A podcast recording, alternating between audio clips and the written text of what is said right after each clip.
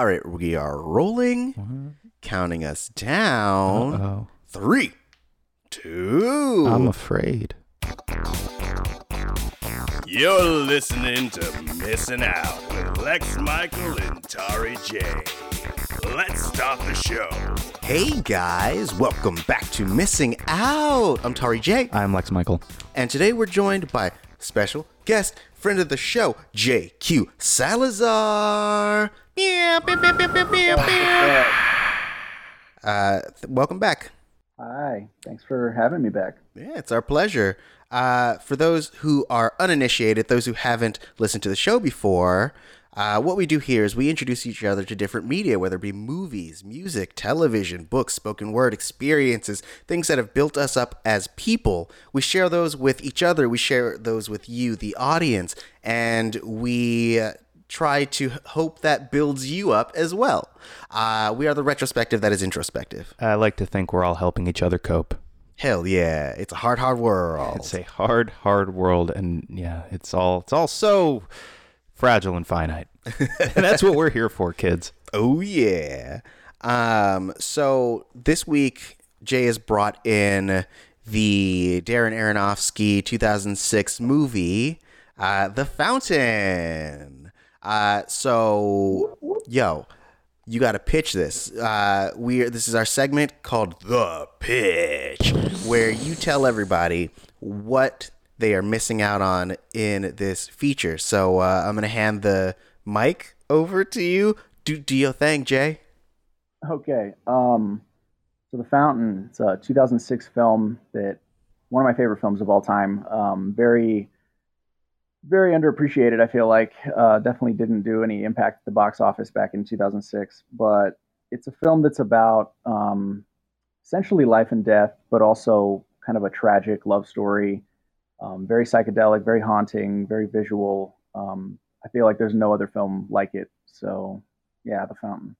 Yeah, I would agree. I feel like I have to read the synopsis for people because it's so misleading that it makes my insides hurt.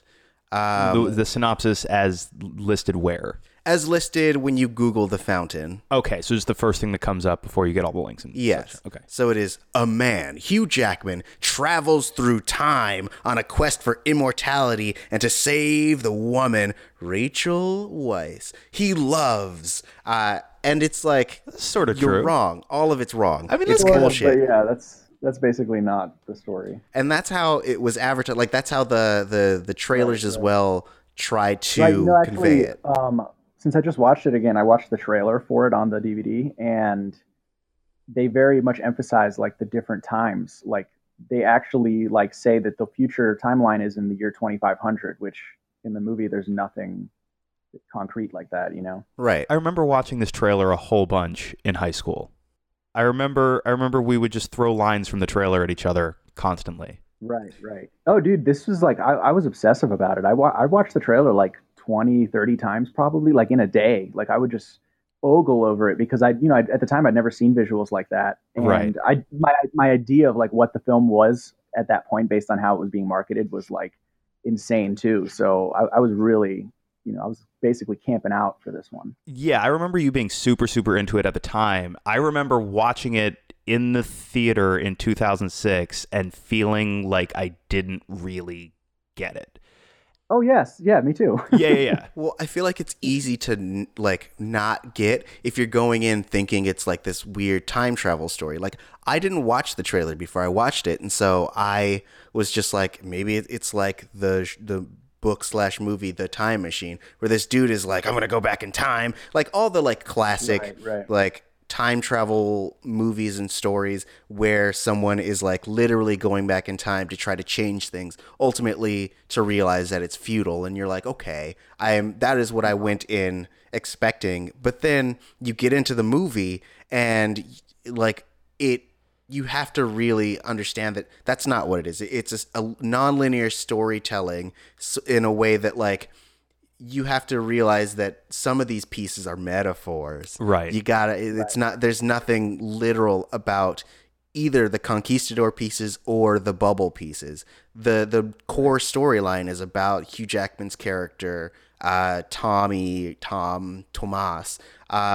essentially dealing with the grief and inevitability of his wife's demise. Mm-hmm. Right. Yeah, and it's like, that's the best way to sell it to somebody if you really want them to enjoy it. It's just really a story about two people dealing with death. Right.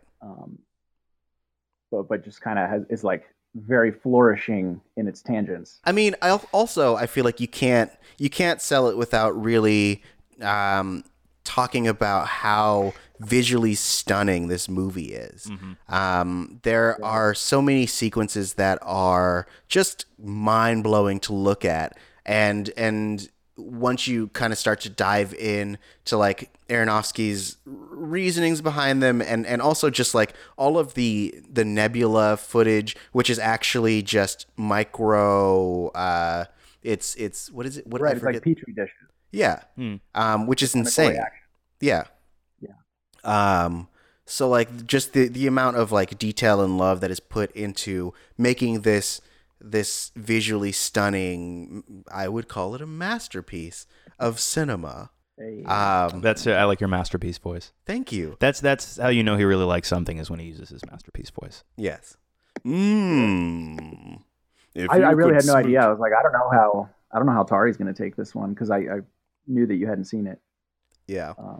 But I'm glad you liked it. Yeah, I had quite an experience watching this movie this time, because I had not seen it since that first time in 2006, and it was the last thing I did before coming to do the show today, and I'm still like, I'm processing a lot of really intense feelings that this movie stirred up in me, and I feel like now I've sort of fallen in love with it in a way, and I'm not sure if it's for the exact same reasons that you did, but I would venture to guess that there's a great deal of overlap. Yeah, I would imagine. Okay, so I'll say this, is that like when I went into it in high school, like I was very much, like I was saying, like I was hyped up for it, and then it turned out to be like a completely different movie from what I thought it was going to be, and I was like, man, I don't even get it. You know, I felt like very, you know, young and naive, and I was like, I just don't get it. But it was like the atmosphere that it evoked, and the feeling, and the score. I mean, we could talk about the score as its own podcast, I feel like, because in my opinion, it's my favorite film score ever. The music by Clint Mansell, who collaborates with Aronofsky pretty regularly. Right. And also the Kronos Quartet was like part of that. And they also collaborated on the Requiem for a Dream soundtrack, which is obviously very, very well known. Even if you don't know where it's from, you've definitely heard the Requiem. Oh, yeah. You've heard it in trailers for other things. Mm-hmm. Right. But anyway, like just all that, like, you know, it just had me. But like I wasn't, you know, I hadn't experienced enough in life to like be able to really, you know, feel sympathetic towards this film, or like understand it even like on that level of, you know, life and death and love and stuff, because I was young, but like the aesthetics of it kept me coming back. And that's why I rewatched it countless times throughout the years. And every time I watch it, it's definitely different. Like you don't, you know, it's not like you get it, you know, like you feel like you get it. And then like the next time you see it, you get something different. And that's just the kind of movie it is, I think. Yeah, I feel like this is the kind of movie that grows with you. Like, I don't think that I would have been able to appreciate this guy wrestling with the things that he was if I had not been the age, like in my like early 30s, being like, yeah, we're all gonna die. Like, I feel like if I was watching it in my like teens or like early 20s, I'd be like, okay, I get the gist. Like, I like the Conquistador stuff because it's visually cool and there's action, but I don't necessarily connect with this guy and his struggle. If anything, I'd be like, what's his deal? Because he's kind of mean to his dying wife. Yes. Yeah, I feel like this is exactly the right time in my life, or maybe the first time in my life where this could truly hit me the way I think it hit me, because like we're all right around the same age, and this is about the time, like around 30, I feel is where you really start to become aware. And this is maybe, was this something Hugh Jackman talked about while he was giving interviews for this movie? He was talking about how like when you hit 30, you become sort of aware that it is finite, and oh shit, I'm actually gonna die eventually. And you start really feeling the weight of that. And I don't know why, but it has been so prevalently on my mind lately, this idea of everything being finite, of there absolutely being an end for all of us in terms of reality as we perceive it, and how that best case scenario on a long enough timeline, it still happens, and it happens to every living thing.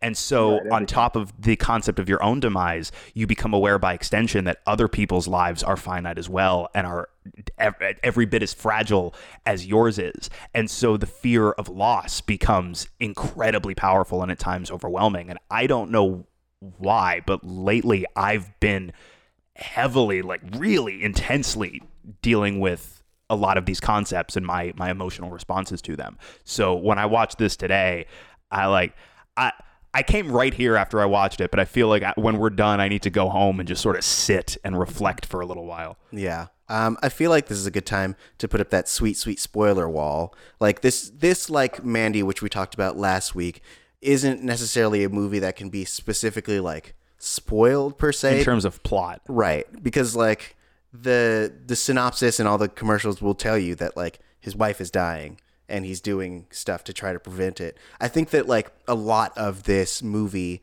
is in the journey and in the execution of the visuals and the individual moments. But like, if you don't want to hear an in-depth discussion about those moments without context, then I would say like pause this right here. Go watch the movie. You can find it on the internet. It's free on Tubi TV. You can also rent it on Amazon and all that stuff. So I would say do that, watch it, and then come back. We'll still be here unless the apocalypse happens, and then it doesn't matter to you anyway. So that is my spoiler wall, and now I'm throwing it back to Jay. Pow! Yeah, I don't know. I think like the one thing you can spoil, I guess, would be that his wife dies, which, you know, like, I mean, are people coming into this movie thinking that he's going to save her? I don't know if that's like... They've clearly never seen an Aronofsky film before. His goal is rarely to make you feel nice things. Right. Dude, real quick, I did want to touch on, I don't know how much you guys knew about, but like how this is like this was a failed production for a long time before it came out the way it did. Yeah, right. He was trying to put it together right after Requiem, right? And he got Brad Pitt on board based on Requiem, and I guess whatever the version of the script he had at the time was. Right, and Kate Blanchett was the other one. But at the time they were going to give him a budget of $70 million. And then Brad Pitt pulled out for whatever reason. I think it's something to do with he wanted script revisions and they wouldn't budge. Oh yeah, maybe. But I guess eventually, you know, it was shut down. And Aronofsky, I remember reading how he said that he just couldn't get it out of his mind. Like it was haunting him that he had to get it made still. So then he re-entered negotiations at like half the budget with Hugh Jackman, which, you know, at the end of the day, thank you for doing that, because I love Brad Pitt and all, but this is like a Hugh Jackman moment, you know, like to me, it's like top three, you know, performances from him. And I already love Hugh Jackman, but I don't know. What do you guys think of all that? I definitely feel like if Brad Pitt was in the driver's seat, it would have been like a Brad Pitt movie. Yeah, and like I don't even know what changes he would have tried to implement, but I don't think that they would have added. He saves his wife because he's Brad Pitt, famous movie actor. Right, of course. He does it by just looking at her, and then he like smooches her, and then she's like, "Oh, I guess your smooches are the cure to cancer." And then he's like, "It's because I drank the white stuff from the tree. Now I have magic healing kisses." Well, of course. Yeah. You got to drink that tree jizz. And now like cut to however, what is it? 13 years later, and we're on The Fountain 17, and it's just 17 movies of it's like his born Brad Pitt just globe hopping through time and shit, just magic kissing problems away for everybody. Right. Of course. He uses bubble transport, I guess. And that's how he gets around and shit. Yeah, and he's like he's the version from the end of the movie, the Hugh Jackman that looks a little like Tilda Swinton. Yeah, I was calling him Voldemort Hugh. That first shot when he's in the black cloak, he looks very much like Voldemort. Yeah. But yeah, I think that also it seems like the changes in the scripts were because like Aronofsky himself had grown up, and not grown up, but like he had gotten to a different place in his life. And when he was writing it, his his parents were like diagnosed with cancer, and he was dealing with that. And so I feel like a lot of that contributed to where the script came from. And like, it really infused a lot of character into the Tommy character. And I think that like, if he had gone through with it back then, it wouldn't be as impactful as it is now. Yeah, I can see that. He did but he drew a graphic novel of The Fountain based on the original script, which got published at the time when he thought that the movie wasn't going to happen. Yeah, I very much now want to pick that up. Right. Yeah, it's definitely way more on the visual with the space and the space visuals and like the psychedelicness. Yeah, part of what enabled him to finally make the movie for the lower budget was that he just took these really massive sequences from the script that were going to be super expensive and just excised them. Yeah, one of them that I read about was that he wanted there to be a big giant like battle between the Mayans and the conquistadors. But then because of the budget cuts, it ended up just being like one guy versus the army of Mayans, which I think ultimately ended up working out better because as metaphor, right? It's right. One guy trying to overcome something insurmountable that will almost certainly win. Right. And that's why I'm saying like, I think this is the best outcome anyway. Cause like, I don't know, like, yeah, like do we really need a giant army battle, you know, when it's not about that? Right. Yeah. Like it would look cool for sure, but it might have ultimately felt superfluous. Right. Yeah. And then seeing Noah, I can imagine. Right, like that's exactly where my head went. Like it would, I feel like he finally got to get a lot of that stuff out of his system when he made Noah. Right. And also, I do think like he finally got to work with Russell Crowe on Noah as well. And Russell Crowe was somebody he went to between Brad Pitt and Hugh Jackman. But apparently, dude was so exhausted from being on boats from Master and Commander that he's like, nah, I'm going to go home for a little while. No more boats. And Aronofsky, I'm sure, tried to convince Russell Crowe that there aren't actually boats in this picture, but Russell Crowe is not having it. Yo, side note, Master and Commander is tight. I've still never seen it. Oh, come back. It's a good one. Come back and do that one too. Okay. What did you guys make of the kind of like almost like a subplot about his ring, his wedding ring that he loses? I thought it was really interesting because I feel like it, I liked the metaphor that essentially his wedding ring is actually his connection with his wife, and that like he lost track of her as a person in trying to save her. And I really, because there's this moment with his boss where she's like, who's with your wife right now?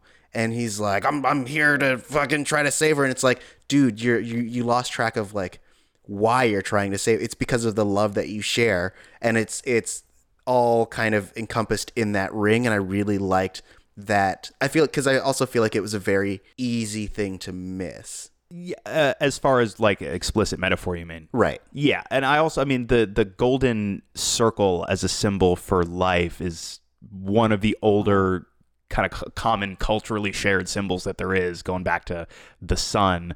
I would assume that's what they're referencing, the sun, that famous Paul McCartney song.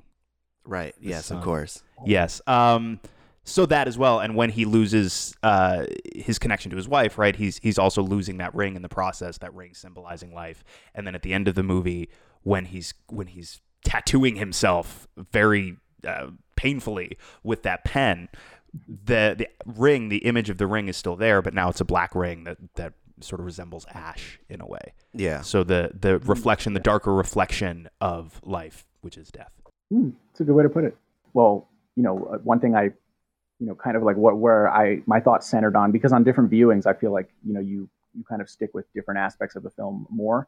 And last night, I really stuck with the ring idea and how he loses it, and that like the way he finds it again is obviously like a giant metaphor, but you know, it's him in the conquistador timeline when he's about to put the ring on after he ate all the tree sap, and he can't put it on. He drops it, and then future him picks it up and puts it on, you know. And like that's kind of like, you know, his enlightenment, so to speak, that he comes to terms with the fact that, you know, it's okay that she died and that you're going to die, and that's him finding his marriage again in a sense.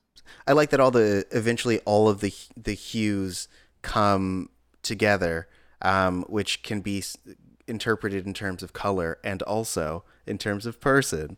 Yeah. I like that face, Lex. He's like, I see it. I see all the colors. Like, I don't know where you're going with this. I don't know what you're talking about. All the hues come together. Because, I mean, we have modern Hugh, we have Conquistador Hugh, and we have Monk Hugh.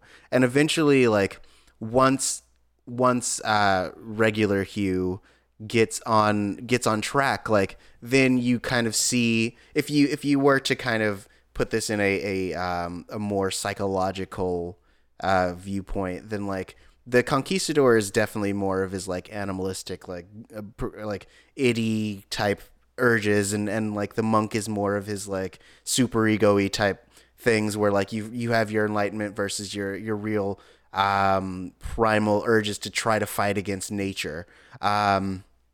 And like eventually they all kind of come together and really have to find the same message, which is that like death is a part of the great cycle, that golden circle where, you know, as you die, you create something new, and that is the only way to really live forever. Mm-hmm. So I love that, like, even though it starts fairly disparate, like they all kind of essentially form that circle. And one of them gets to be plants. Ooh, yeah. I mean, we all become plants eventually, right? Right. I mean, if we're cremated, not so much.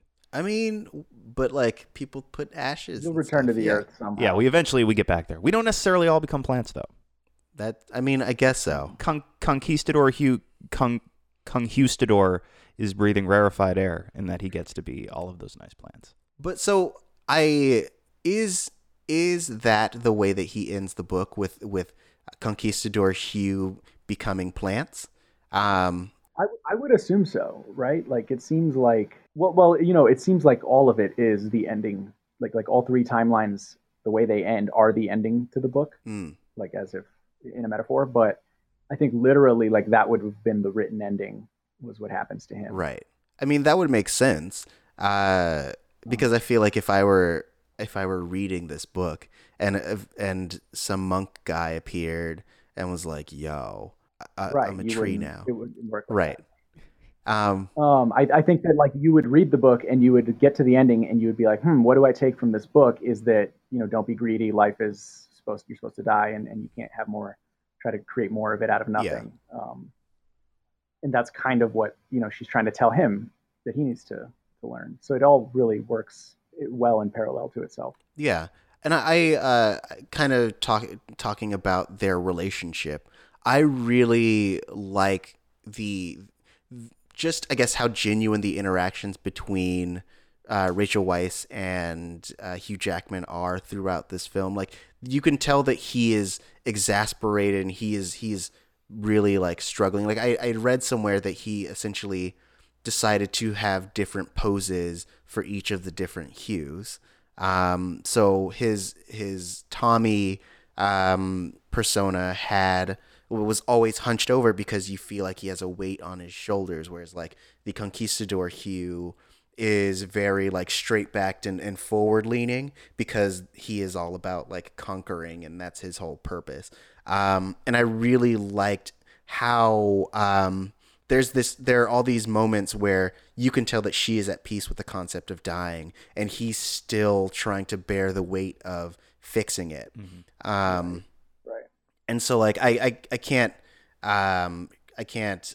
praise Rachel Weisz enough for really like diving into this character and really like conveying that idea. Like I know I had read that she went and stayed and talked to people who were dying of terminal illnesses just to get a feel for it. And I feel like she really like sold it. Yeah. The performances in this are uniformly great. And obviously the movie is carried by those two, but then you also got like in small supporting roles, you've got actors like Ethan Suplee and Donna Murphy, also kind of just adding like really great bits of reality. Plus, you got a nice ape actor, nice small little monkey guy, mm-hmm. who's stellar. Yeah, glad to see. Dude, how about that? How about that little the little reveal where it's like, oh, they're working on a monkey. That was actually, I thought that was pretty well handled. Yeah, it's cool, but it's just like the way the scene starts, you just assume it's a person they're working on. Yeah. Well, and then as soon as they say, like, we may have to euthanize, I was like, what? That's how it works with humans. If you can't surgery them, you just fucking put them down. Hell yeah. There's a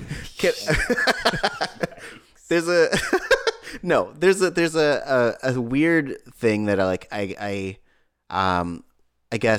I couldn't help but like focus in on, in that I know that Hugh Jackman's character Tommy is very focused on curing the brain tumor aspect, and I know that that's painted as like a bad thing because like obsession's always bad. But I couldn't get over the fact that like everyone is really focusing on the fact that like this monkey's brain functioning is being heightened, but he still has this tumor, and like Hugh's like, yo, we gotta like keep going, like he still is a human. It doesn't matter if he is like functioning at high capacity if he's gonna die. And everyone is like, no, Hugh, you're wrong. And he's like, no, I can't just stop everything I'm doing because this monkey is smarter and also gonna die. Like, it doesn't matter how smart you are if you're in the grave, my dude. It would still be, even if it can't cure the tumor, right? Like, you could mass market this and make everybody better and make a lot of money. Well, yeah, that's the thing, isn't it? Like, they did cure it at the end, but it was just too late for him. Yeah. So he's going to be lonely and broken the rest of his days, but he's going to be super wealthy. Right. Yeah. And a lot of the world's problems will be solved. So this movie kind of did that. That's true. I mean, I do really like it, because the idea of this cure, also kind of is in line with this idea of like creation through death, which I really liked because of the fact that if it weren't for Rachel Weisz dying, he wouldn't have been working so hard to come up with the cure, and he wouldn't have put together the idea of the sequence of this tree. So in effect, her death led to this creation, even though it didn't necessarily help him directly, which I also like that as just another little death layer. And rebirth, yeah, type joint. Another thing that I honed in on last night, me and my friend watching, we pointed out how there's like kind of this weird motif with hair in the movie. I don't know if you guys caught. Yes, the hair, right? Like when Rachel Weisz is in bed and he's whispering to her, you see the hairs on the back of her neck, and then the tree also seems to have hairs that are feeling out into the world. Right. And then also like, how his hair changes through all the different characters, and how like, it seems like hair is kind of like life, and how, the less hair, that the closer to death they are. Because, Rachel Weisz has like the short hair. It seems like she's like recovering from cancer treatments. And then him in the bubble has no hair, and he's like about to die, I guess. But then also like in the opening shot of the film is like this close up of like some weird looking hair that's like embedded in the middle of a cross. I don't know if you guys remember that. Yes. And the camera like pulls out from a close up into like a medium shot of it. And it's like weird. But then later on it shows that same cross, but there's a ring in the middle of the cross instead of hair.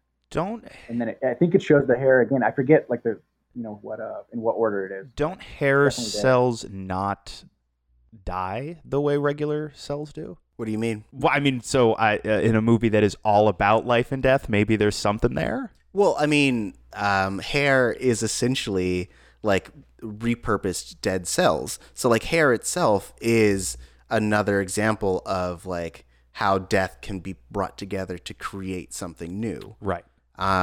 If that's what you were getting at. Yes.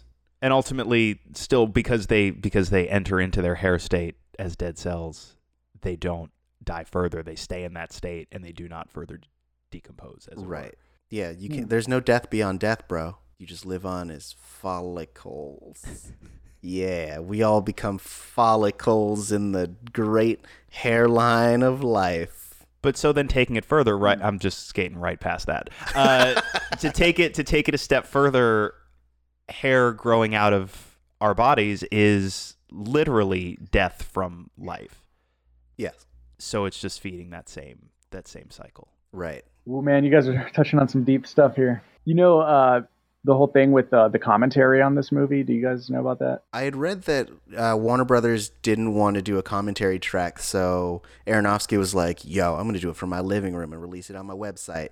Eat a dick, Warner Brothers. So yeah, there's that. Right. Yeah, I remember I listened to it back when it came out. I don't remember it, but I remember like he doesn't divulge a lot of the metaphorical meanings or anything, which is totally, you know, within his style. He's never really done that. But very interesting nonetheless, for anybody who wants to listen to the commentary on that. You can find it on his website.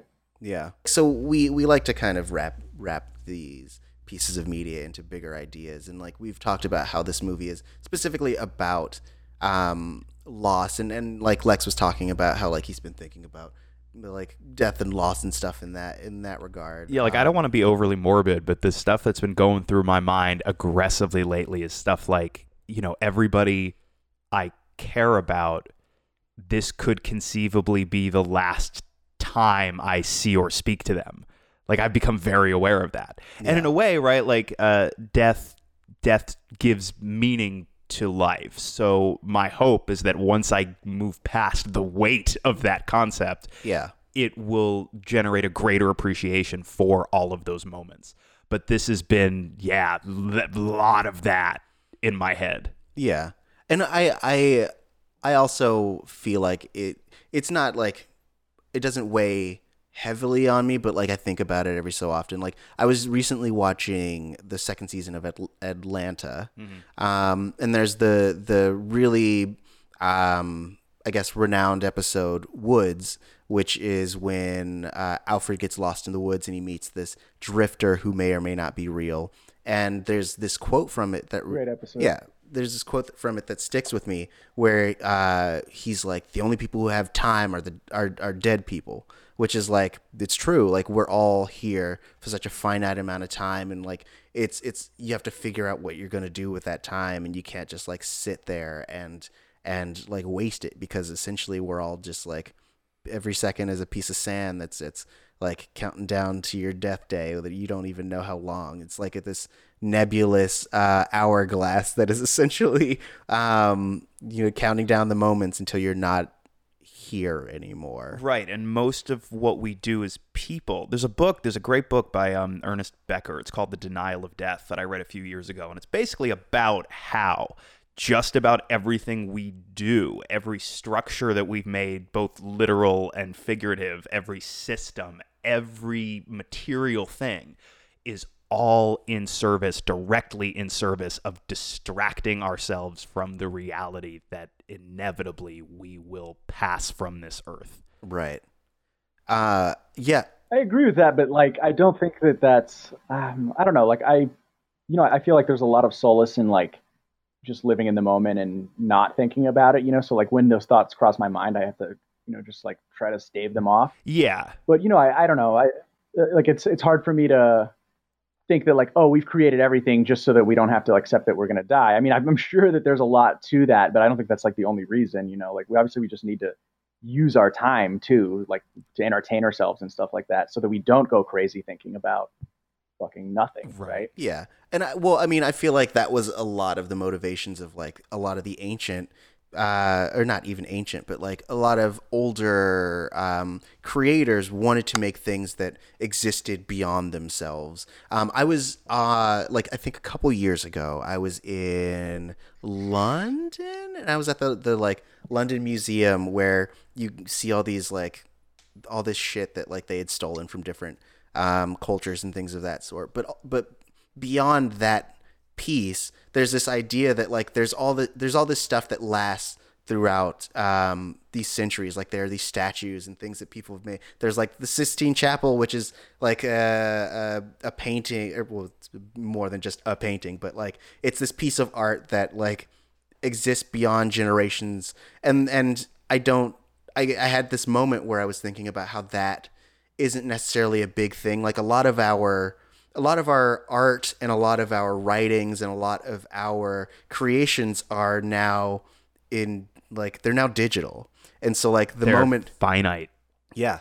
So like the moments that like something happens and all the servers go down, a big chunk of our history also goes with it. Like the fact that like we are digitizing all these books and, And now those are going away. And essentially the moment that like we stop using electronic technology for whatever reason, like that is where a lot of our culture and our history goes. Right. An EMP goes off one spot you don't want it to, and suddenly mass amounts of culture and history are just gone. Right. Right.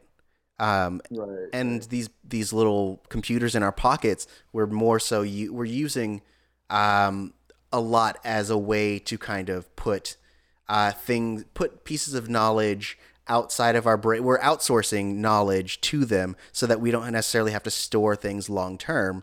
And so like we take for granted how like memorizing dates and stupid like facts from like the things that we learn in school, we kind of take for granted how important that is, in that like a lot of history long ago was oral history. Like you knew facts because it was passed down from generation to generation. But now we don't have to do that. Like we can look up when something happened or how things happened at the blink of an eye. But like, that's not necessarily like going to be a thing forever. Right. Which is a really crazy thing to think about. Yeah.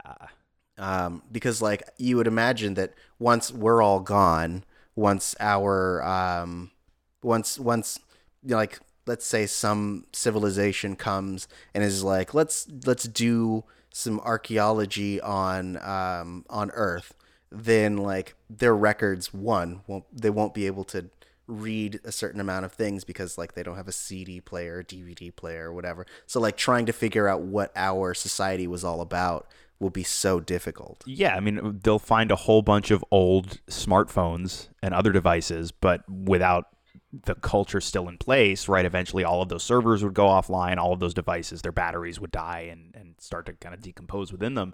There's no way to get that information now. Right. Unless somebody with an incredible amount of foresight thought to print out the entire internet. Like it's a big, like a generations of people took on this task. There'd be no access to that information anymore. It would all just be gone. It sounds like the Book of Eli. I mean, was it good? Was it great? Did we just rewrite the next Book of Eli? I mean, I guess Eli 2.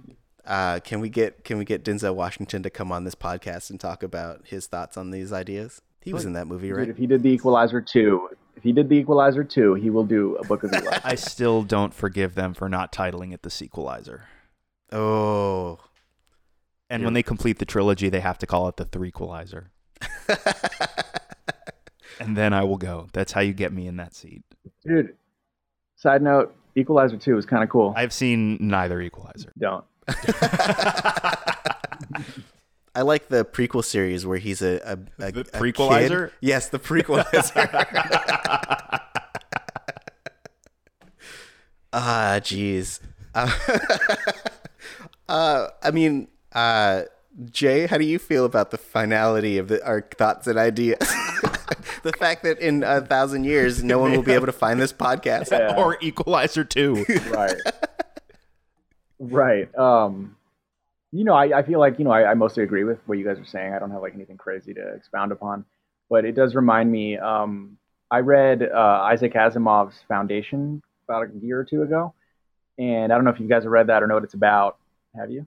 No. I have not read it. Well, tell the folks at home what it's about. So it chronicles the 1,000 years, a 1,000 year history of this galactic civilization, and like it's like as if, you know, Earthlings evolved in the future, and we have like all the technology we need and crazy cities and stuff. And one guy comes in and he's like, "Our foundation and our city and everything will not last another 1,000 years." And he's like the supreme scientist who just knows this stuff, so the government listens to him. And they like, all right, we're going to build another civilization on another planet, and you guys are in charge with collecting all the data of all the history of everything humans have ever done, and you're going to make basically a massive encyclopedia that's going to detail everything about our history. And he gets this permission. And then like there's really like no main character in the book, because then it just jumps like hundreds of years.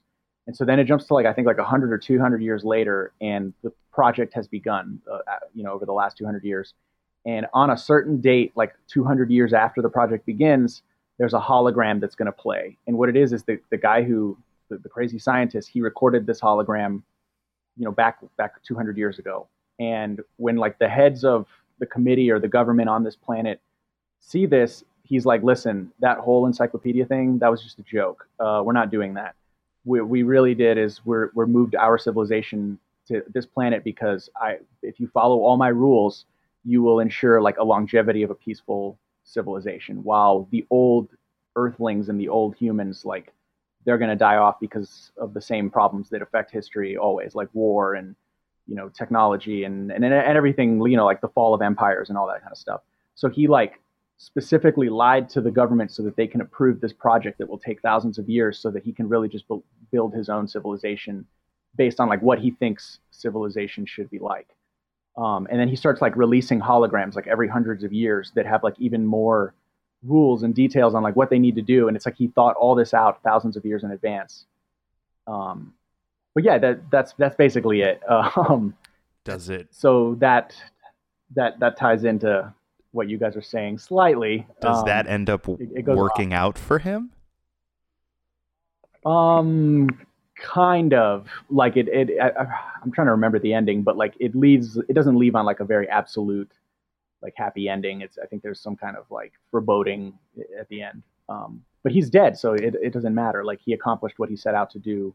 And that was like, get through like the next 1,000 years or whatever. Right. I mean, I feel like the idea is really interesting, but one man can't necessarily, like my issue is that like one man can't dictate what the proper, like how to make a utopia. So it would make me wonder how like, how the longevity of the world that he's creating would go. And that like, I wonder at what point people would rebel and it's really interesting world building. Right. Right. Or like what the quality of life is at that point, like what you're willing to sacrifice so that you can ensure that type of utopia. But from what I remember, it was very much like you could read it and be like, okay, yeah, this guy's right. Like this is how the only way for us to survive and like do something of meaning with our survival. I don't remember the details well enough to be able to like say exactly things because this was a few years ago. Yeah. But and anyway, Foundation is a great book. Right. And anyone interested in the premise, which you just laid out, should read the book and get the details for themselves. So like, that's fine. Right. It's a series though. I only read the first one. I don't know about the sequel. Well, read the whole series, everyone. Get your Foundation and then keep building on it. Boom. I did it. I'm going to leave now. See you later. And it is weird. It is weird though, how this story I'm telling you about Foundation chronicles 1,000 years of like a space civilization. And like the Fountain kind of chronicles 1,000 years in a way and deals with space. So I'm going to say that's a good parallel for me is like why I brought that up. Yeah. It also like the Foundation, the premise also reminds me of Snowpiercer, where, you know, this guy made this train with the rules and essentially destroyed the rest of the world. And so then it becomes the only way that people can exist. And it essentially the way that, you know, the Snowpiercer goes around in a circle, so too does their society, which I think is really interesting. Very true. Circles, yeah. Bro. Yeah, Snowpiercer is definitely a good parallel to that. I don't know if I totally bought Snowpiercer's ending, but you know, it was a nice notion. Yeah, I mean, I think that like it ended. I feel like it ended the only way it could have ended. I do not remember the ending of Snowpiercer. I remember Captain America eating a baby and getting into an argument with Ed Harris, and I don't remember what happens after that. Don't they like they derail the thing, right? Spoilers for Snowpiercer, I guess. Right. They stop it, yeah, and yeah, they blow up the train. The train, like a bomb goes off, and the train derails. And the only survivors are the girl and this like young child boy, and they like walk out into the snow and see a polar bear, and it's like I guess the Earth is warmed up enough for them to live on the land, right? Like but they're like the only ones. So I'm kind of like, okay, so this is some like Adam and Eve, like you know, that's what I'm supposed to take or no? Right, and unless they're gonna eat that polar bear, I just don't see like a realistic. Exactly. I don't see a realistic way for them to survive after. I actually really like the idea of there being an after credits that just cuts to the polar bear covered in blood, and it's just like, yep, that's over. And man's time is done. You hear like from just outside frame. Yeah. Because, you know, again, kind of looping this back in, like mankind, our time is going to be over at some point. Let the earth have itself. Let the animals take back the world. Well, you say that because, you know, you're not gonna have to be there for the end, right? Like if we were the last generation or whatever, you know, like then, you know, how would we deal with it? I feel like that's such a different.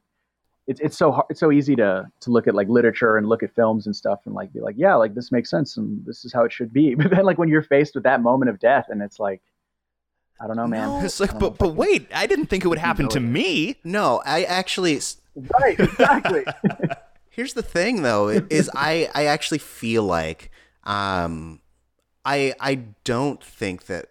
I think that faced with that reality, I think I'd be like, yeah, I mean, it's time. Because I always watch these movies and these shows... and like read these stories where it's always like mankind trying to you know survive on their last bits and they I feel like none of them really ask the question like, do we deserve to move on? And like usually we are the cause of our own like undoing, and it's these people who are the last survivors of whatever we did to ourselves. And it's like, no, like you get to that point, then you've forfeited your right to like claim to have the high ground to live and keep moving on. Like I get being in that moment being like, I'm not directly responsible for it, but like, you know. Right. Yeah. I mean, there's a difference between like what we're responsible for and what we personally want. Right. Yeah. Like that's what I'm saying is like just the human instinct and the human emotion. Like it's so easy to say these things and look at things that talk about the end like this. But then, like, I don't know, like, when it comes down to it, am I going to feel any kind of, like, peace or solace over the way I'm going out or the way things are going out? You know, like, I don't know. I just feel like the natural instinct of self-preservation is just will overwhelm everything. And there's no way I'll be able to look at, like, death in the end and be like, man, this is metaphorical and this is great, you know? Like...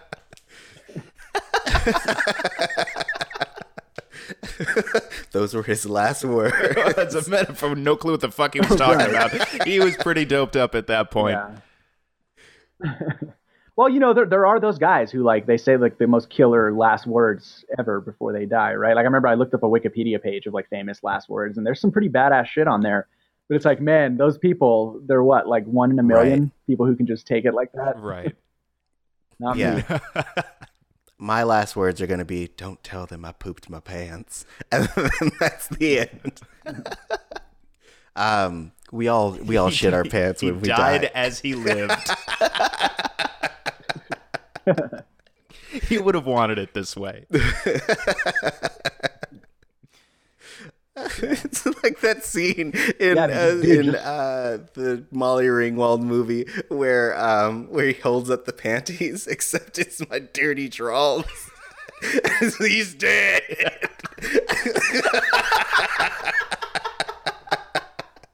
I don't know what movie you're talking about. It's either 16 Candles or it is it's one of the other like John Hughesy.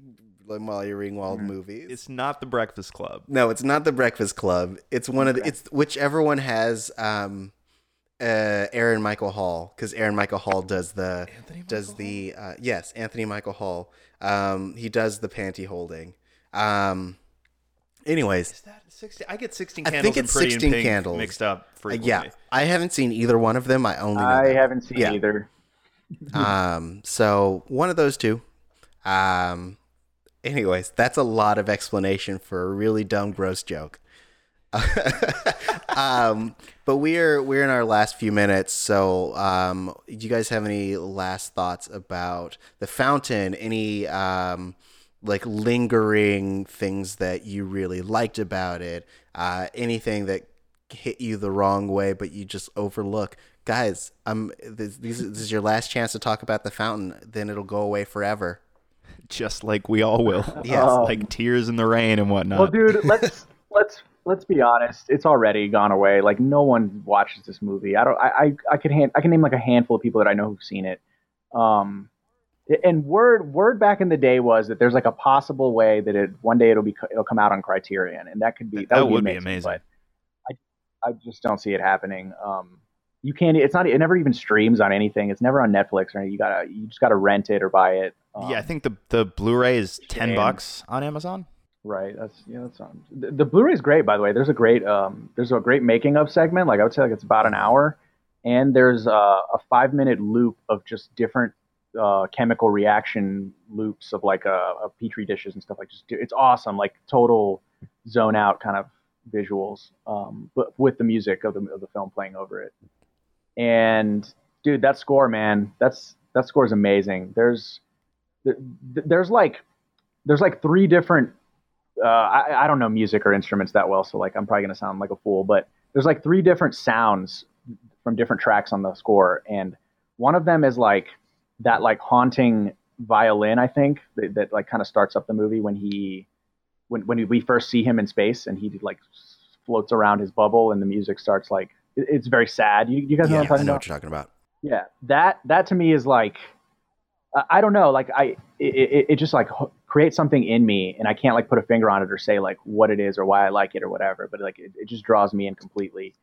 And then there's like an 8-minute track that's like the entire climax, like the buildup of him like eating the sap and then going into the star and the explosion, which is just like has like tremendous like momentum moving through it, like totally emotional momentum building up until it literally explodes at the end. And then finally there's the last track at the end credits, which is just a piano. It's called The Last Man, it's called Together We Will Live Forever. The Last Man was the first violin. I believe that was also the working title of the movie. That was right. Yeah. The Last Man. Interesting.